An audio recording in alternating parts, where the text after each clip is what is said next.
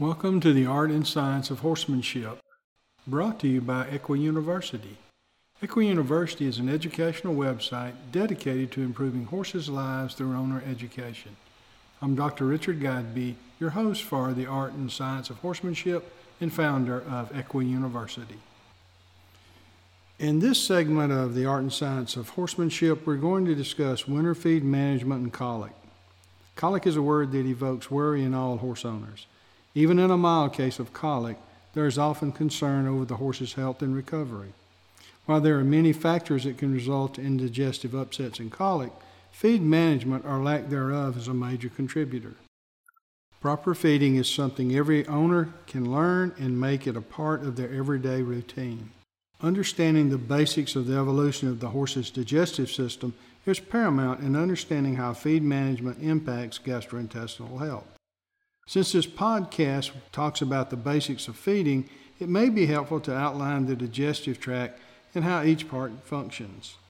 The mouth is not only the entrance to the digestive system, it also has two particularly important functions to chew and produce saliva. Chewing initiates a breakdown of feedstuffs, so attention to proper dental care is essential. Saliva lubricates the feed to help in swallowing and contains bicarbonates, which are important in buffering stomach acid. The horse can produce up to 10 gallons of saliva per day, although about 3 gallons is normal. The type of feed has a large influence on the amount of saliva produced. Saliva also contains enzymes which begin the digestive process. The esophagus is a long tube that connects the mouth to the stomach. Due to the way the esophagus enters the stomach and the lack of reverse peristalsis, the horse does not have the ability to regurgitate or vomit. Because the horse evolved as a free roaming animal that grazed continuously, the stomach is very small relative to their body size. Stomach size varies with body size. With domestication in today's management, many horses are maintained in small paddocks or stalls and fed two to three times per day with a diet that often contains a high proportion of grains. Feeding smaller meals more often is one method to mimic grazing and may reduce digestive upset. Providing forage encourages more chewing, stimulating more salivary production, buffering of acid produced in the stomach, and better digestive flow throughout the digestive system. Digestive flows out of the stomach and into the small intestine, a long tube like structure where most of the enzymatic digestion takes place and much of the absorption of most nutrients occurs. Next in line are the cecum and large intestine, comprising the last part of the digestive tract. Here, bacteria and protozoa digest fiber from plants and furnish much of the energy the horse consumes. This is also the site of water reabsorption and B vitamin synthesis. Stage of production, for example, mares in lactation, the amount of work a horse is doing, and even individuality all influence water requirement. A mature horse weighing about 1,000 to 1,100 pounds needs about 10 gallons of water per day for maintenance, or about a gallon per 100 pounds of body weight. A question I often hear is Does the horse need less water in the winter than in the summer? If the horse is doing the same work in the same stage of production, etc., they still need a similar amount of water winter and summer. One thing often overlooked is how the type of feed often impacts water consumption. Consumption of lush pasture containing approximately 70% water may meet much of the horse's daily requirement. However, not all horses are on pasture, but instead are fed hay as the source of fiber or roughage. Hay contains around 10% moisture. Therefore, the horse fed hay would drink much more water than the same horse on pasture to meet the requirement.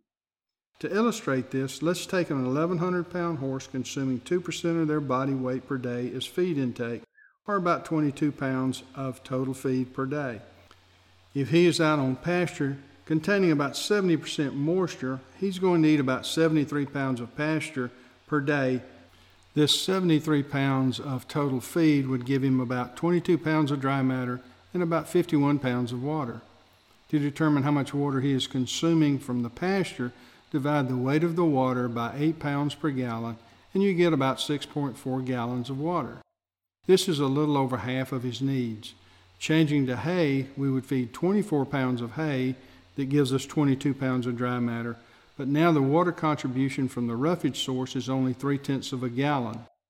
Feeding poor quality forage also increases the need for more water to help with digestive passage. Another important management note in winter, the water source the horse depends on may be frozen. If only for a day or two, this will increase the chance of impaction colic. One important thing to remember is that snow is not a replacement for water.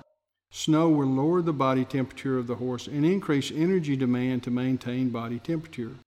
Horses will drink more water if it is 45 to 65 degrees Fahrenheit.